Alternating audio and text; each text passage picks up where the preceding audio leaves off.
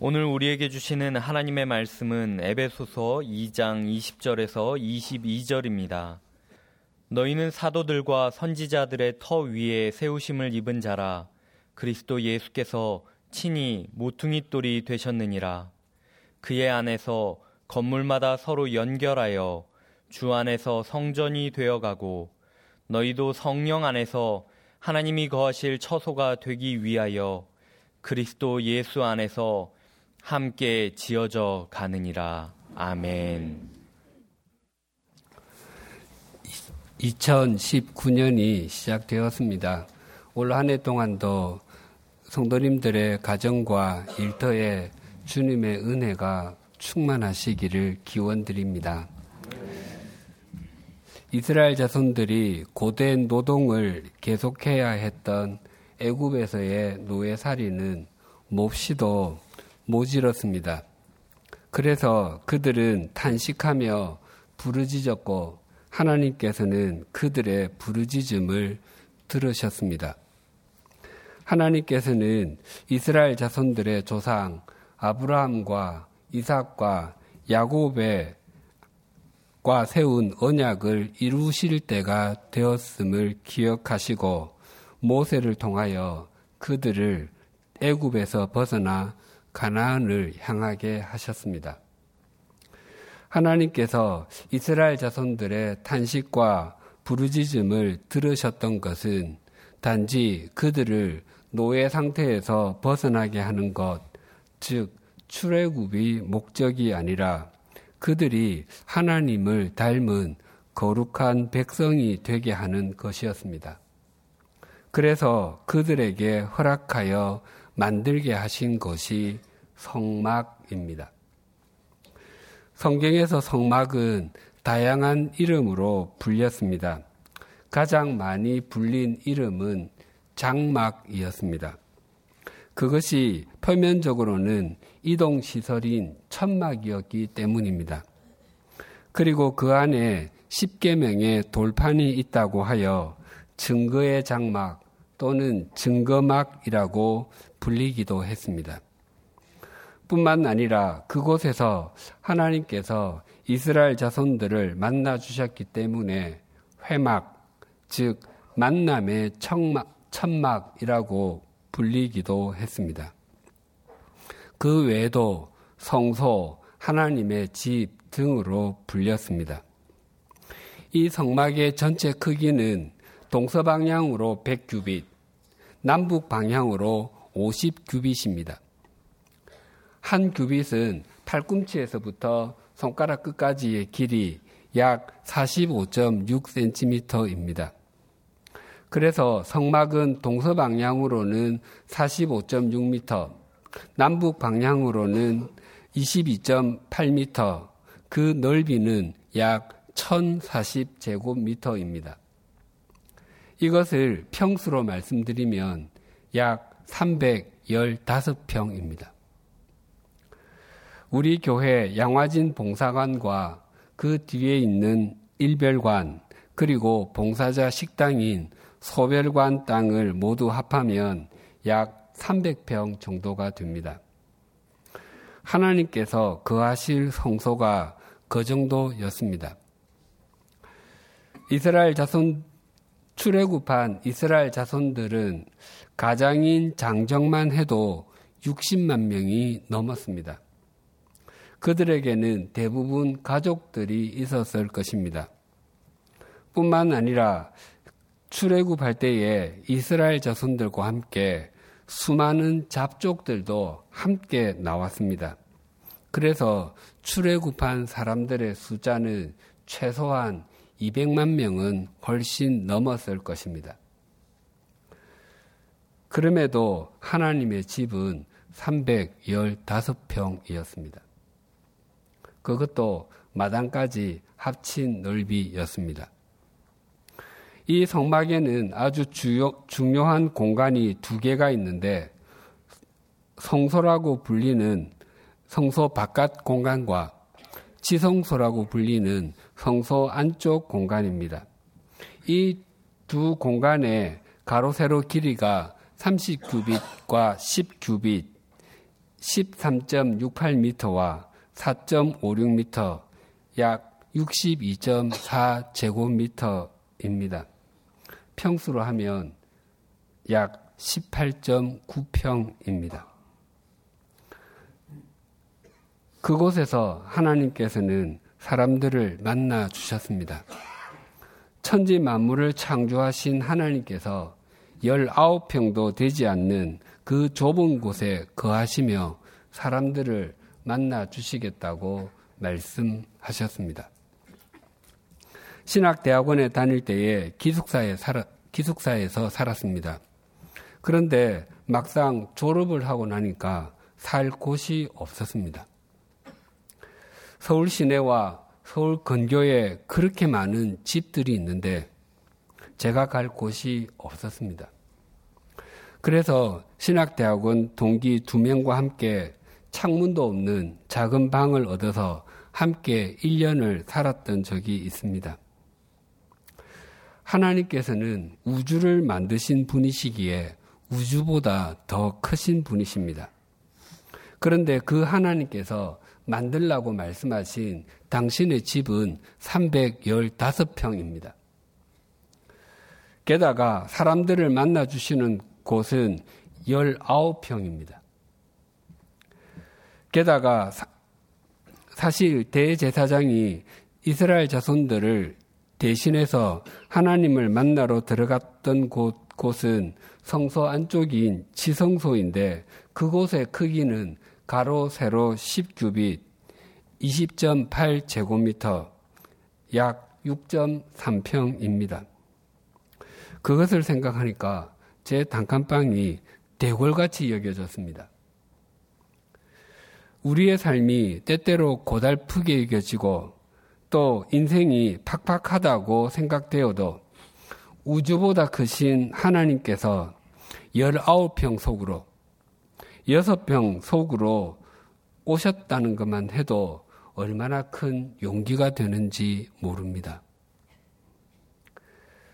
뿐만 아니라 우리 주님 예수 그리스도께서는 영원하신 분이 유한 속으로 들어오시고 그것도 태어나 구유에 누, 누우셨던 것을 생각하면 큰 격려가 됩니다. 이동용이었던 하나님의 집이 붙박이로 바뀌게 된 것이 성전입니다. 건물 성전은 세 번 지어졌는데 첫 번째 성전은 솔로몬 왕 때 지어졌다고 하여 솔로몬 성전이라고 부릅니다. 그 성전은 주전 586년 남유다가 멸망할 때에 초토화되고 말았습니다. 두 번째 성전은 유다 사람들이 바빌로니아 포로에서 돌아와 스룹바벨의 지휘 아래에서 지었다고 하여 스룹바벨 성전이라고 부릅니다. 그 성전도 로마의 폼페이우스 장군에 의해서 무너지고 말았습니다.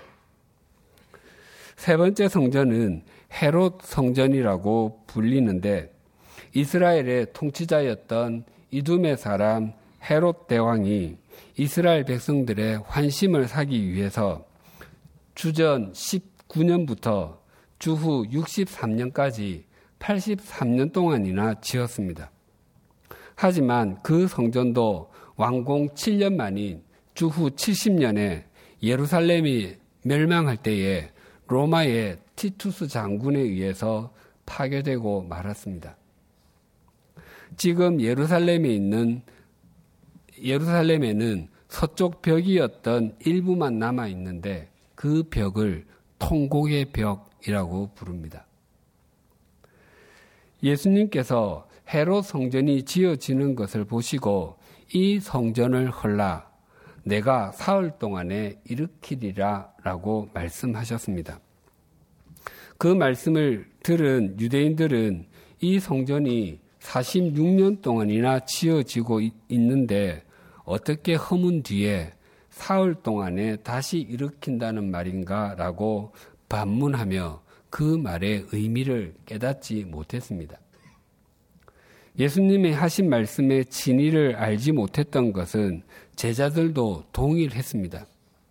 제자들은 후에 예수님께서 부활하신 후에야 예수님께서 말씀하신 성전은 예수님 자신의 몸이었다는 것을 깨닫게 되었습니다.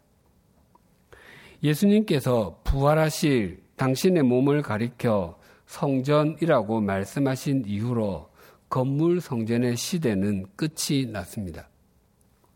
이제는 건물을 더 이상 성전이라고 부르지 않고 예배당이라고 부릅니다.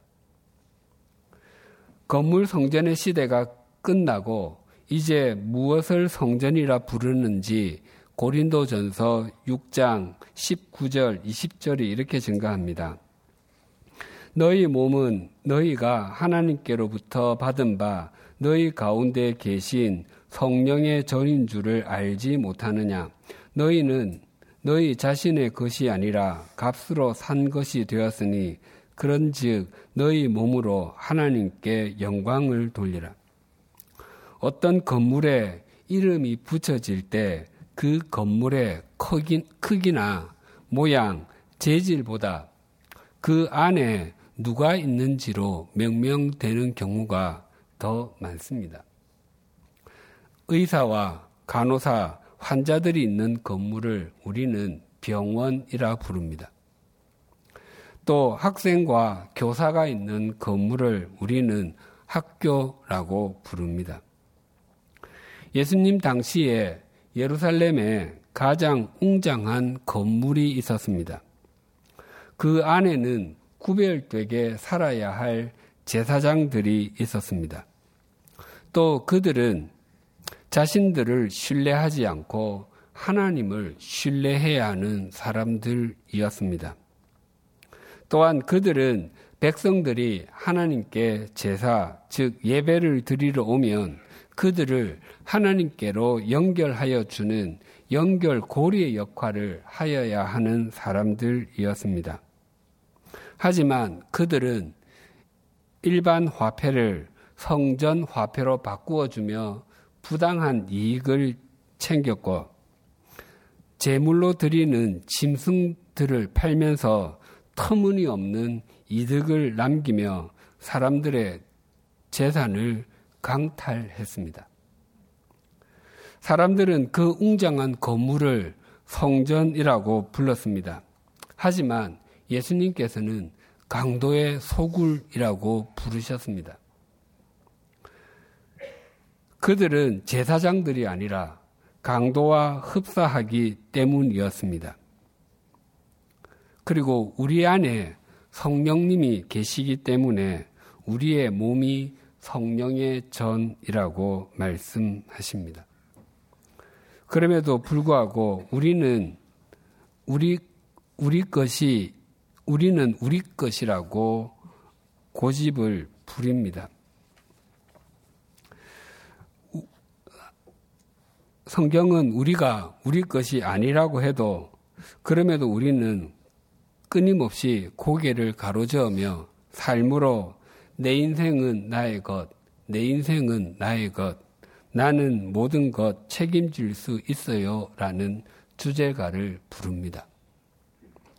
그러다가 눈물의 골짜기와 절망과 실망의 터널을 통과한 후에야 비로소 천부여 의지 없어서 손들고 옵니다로 인생 주제가가 바뀌게 됩니다. 그래서 우리의 인, 우리의 인생의 목적은 자신의 영달이 아니라 하나님의 영광이어야 합니다. 그것이 우리의 주인이신 주님의 뜻에 맞게 사는 것이고 우리의 인생을 성전으로 가꾸어 가는 것입니다. 오늘 본문에는 또 하나의 성전에 대해서 말씀하고 있습니다. 먼저 20절이 이렇게 증가합니다. 너희는 사도들과 선지자들의 터 위에 세우심을 입은 자라 그리스도 예수께서 친히 모퉁이 돌이 되셨느니라. 본래 우리들은 하나님을 알지 못하는 이방인이었습니다. 그래서 우리는 그리스도 바뀐 아담 안에 있었고 하나님의 약속을 받지 못한 사람들이어서 그냥 이 땅에 살다가 죽으면 모든 것이 끝난다고 생각했던 존재이었습니다.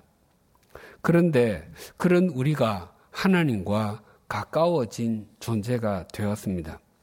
왜냐하면 예수 그리스도께서 십자가에서 우리를 대신해서 죽으심, 죽어주심으로 하나님과 우리 사이에 막힌 담을 허물어 주셨기 때문입니다. 그래서 우리는 더 이상 이방인이 아니라 하나님의 백성이 되었고 하나님의 가족, 하나님의 자녀가 되었습니다. 또한 사도 바울은 우리가 사도들과 선지자들의 터 위에 세워졌다고 전합니다. 그 터는 우리를 대신하여 십자가에 달려 죽으심으로 영원한 생명을 주신 예수 그리스도의 말씀을 뜻합니다. 그리고 예수 그리스도께서 모퉁이 돌이 되셨다고 하십니다. 모퉁이 돌은 성이나 집과 같은 건물을 지을 때 두 개의 벽이 직각으로 만나는 곳에 놓아두는 큰 주춧돌로서 건물을 지탱해 주는 기반이 될 뿐만 아니라 건물을 지어가는데 기준이 됩니다. 예수 그리스도는 성전인 우리를 지어가는데 영원한 기반이 되실 뿐만 아니라 영원한 기준이 되시는 분이십니다. 21절이 이렇게 증가합니다. 그의 안에서 건물마다 서로 연결하여 주 안에서 성전이 되어 가고 우리 각자 각자가 성전인데 우리가 그리스도 안에서 서로 연결하여 진다고 말씀합니다. 이 부분을 그림을 그리듯이 설명을 드리면 이러합니다. 우리 각자 각자가 성전 모양의 벽돌이라고 한다면 벽돌인 우리가 한 장씩 한 장씩 또 쌓여, 서 다른 더 큰 성전이 되어 가는 것입니다. 즉, 우리 각자 각자가 개인 성전이라고 한다면 우리가 함께 지어가는 건물은 연합 성전이 되는 것입니다. 그런데 그 건물을 성전, 즉, 거룩한 집이라고 부릅니다. 성경에서 말하는 거룩의 의미는 구별됨이라는 것을 우리는 잘 알고 있습니다. 이 성전은 넓이나 높이가 중요하지 않습니다. 그 모양도 중요하지 않고 재질도 중요하지 않습니다. 또 그 안에 어떤 제품들이 자리 잡고 있는지도 중요하지 않습니다.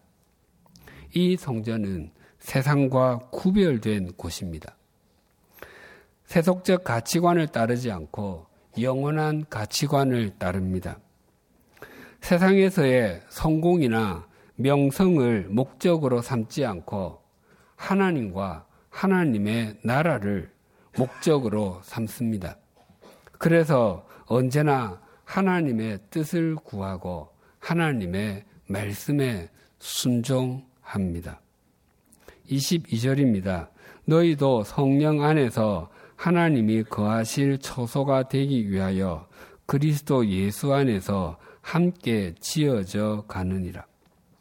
우리가 지어져 가는 하나님의 집은 구별된 집인 성전이 될 뿐만 아니라 하나님이 거하실 처소가 된다고 말씀하십니다.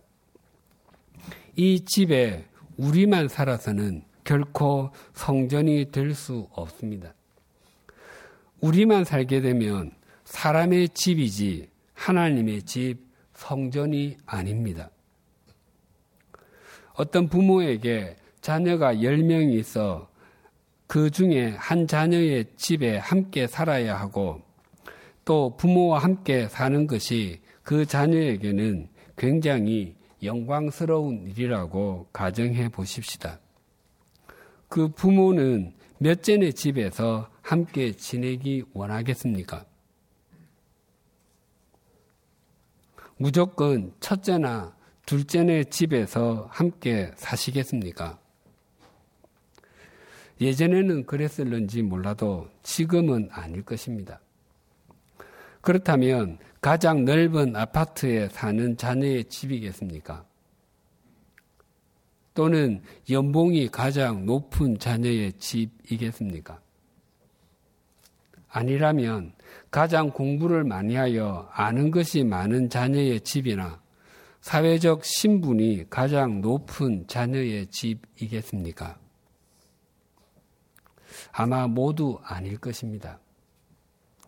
아마 자녀는 부모를 중심으로 공경하여 순종하고 부모는 함께 있을 때 가장 마음이 편한 집에서 함께 거하려고 할 것입니다. 비록 그 자녀의 집이 가장 넓지 않아도 괜찮고 가장 부자가 아니어도 상관이 없을 것입니다. 또 하루 세 끼 먹을 형편이 되지 않아서 두 끼만 먹을지라도 마음이 편한 자녀의 집에 머물려고 할 것입니다. 하나님도 우리 가운데 거하시기를 원하시는데 우리의 소유가 많든 적든 사회적 신분이 높든 낮든 우리의 삶의 자리가 어디든지 간에 하나님을 존중하고 하나님의 말씀한, 말씀에 순종하는 자녀 안에 거하시며 함께 동행하기를 원하십니다. 올해 우리 교회 2019년 표어가 오늘 본문의 말씀을 토대로 한 함께 지어져 가느니라입니다. 우리가 함께 지어져 가야 하는 것은 21절에 있는 말씀처럼 우리가 서로 연결되어 있기 때문입니다. 함께 지어져 가는이라는 우리말로는 세 단어로 되어 있지만 헬라어로는 단 한 단어로 되어 있습니다. 함께 지어져 가야 하는 것을 강조하는 것입니다. 나무를 가지고 높이 1m짜리의 물통을 만든다고 하면 모든 나무의 길이가 다 1m이어야 합니다. 그래야 원하는 물통을 만들 수 있습니다. 만약 그 중에 한 나무의 길이가 70cm 또는 50cm라고 한다면 그 물통에는 물을 70cm, 50cm까지만 담을 수 있습니다. 모든 나무가 1m일 때에 1m짜리 물통이 만들어집니다. 신학대학원을 졸업하고 목사로 안수받기 위해서는 목사 고시를 치러야 합니다. 과목마다 시험 과목은 교단마다 약간씩 다르기는 하지만 설교, 논술, 성경, 교회사, 헌법 등을 봅니다. 모든 과목에서 합격점을 넘어야 합니다. 만약 그 중에 한 과목이라도 과락을 하면 다른 과목은 모두 100점을 받아도 합격하지 못하고 다음 해에 과락한 과목을 다시 시험을 봐야 합니다. 모든 과목에서 함께 지어져 가야 합격이 되는 것입니다. 올해 우리 교회가 함께 지어져 가야 할 부분이 여러 곳 있습니다.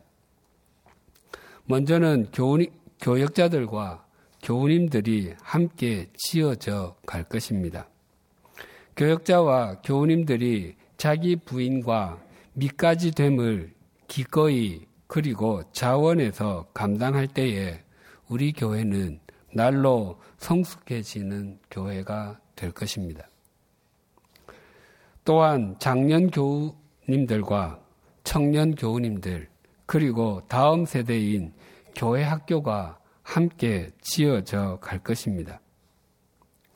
우리가 함께 그렇게 지어져 가기만 하면 우리 교회는 지금보다도 10년 후, 20년 후에 더 신실한 교회, 더 아름다운 교회, 더 구별된 교회가 되어서 주님 쓰시기에 좋은 주님의 손과 발이 될 것입니다.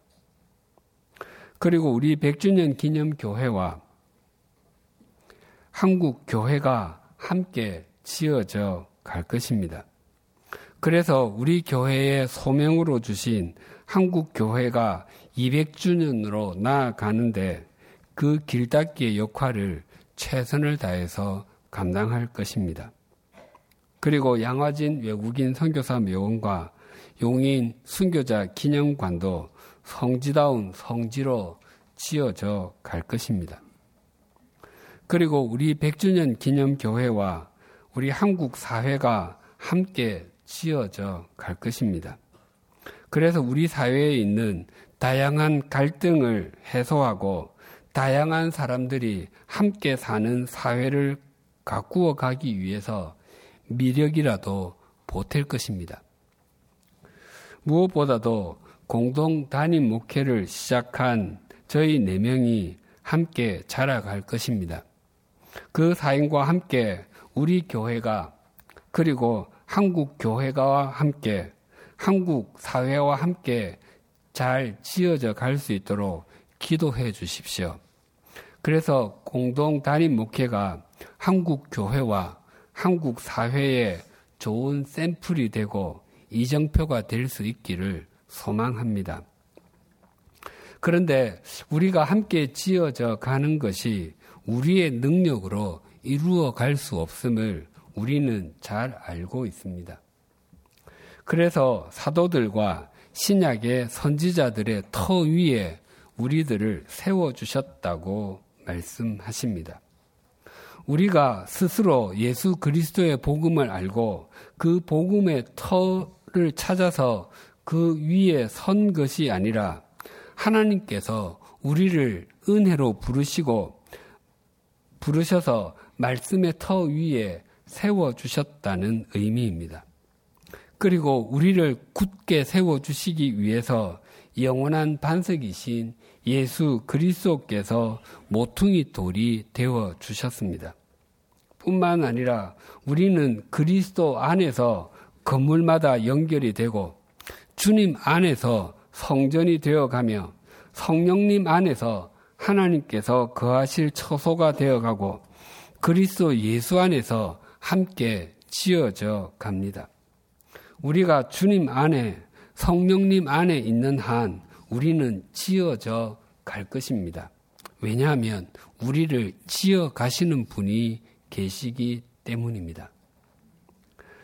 건축적인 건물이 지어져 가는 한 완성을 향해 더 나은 모습으로 날마다 바뀌어 가는 것처럼 우리가 지어져 간다고 하는 것은 어제보다 오늘이 더 성숙해지는 것을 의미합니다. 또 어제보다 오늘이 더 새로워지는 것을 뜻합니다.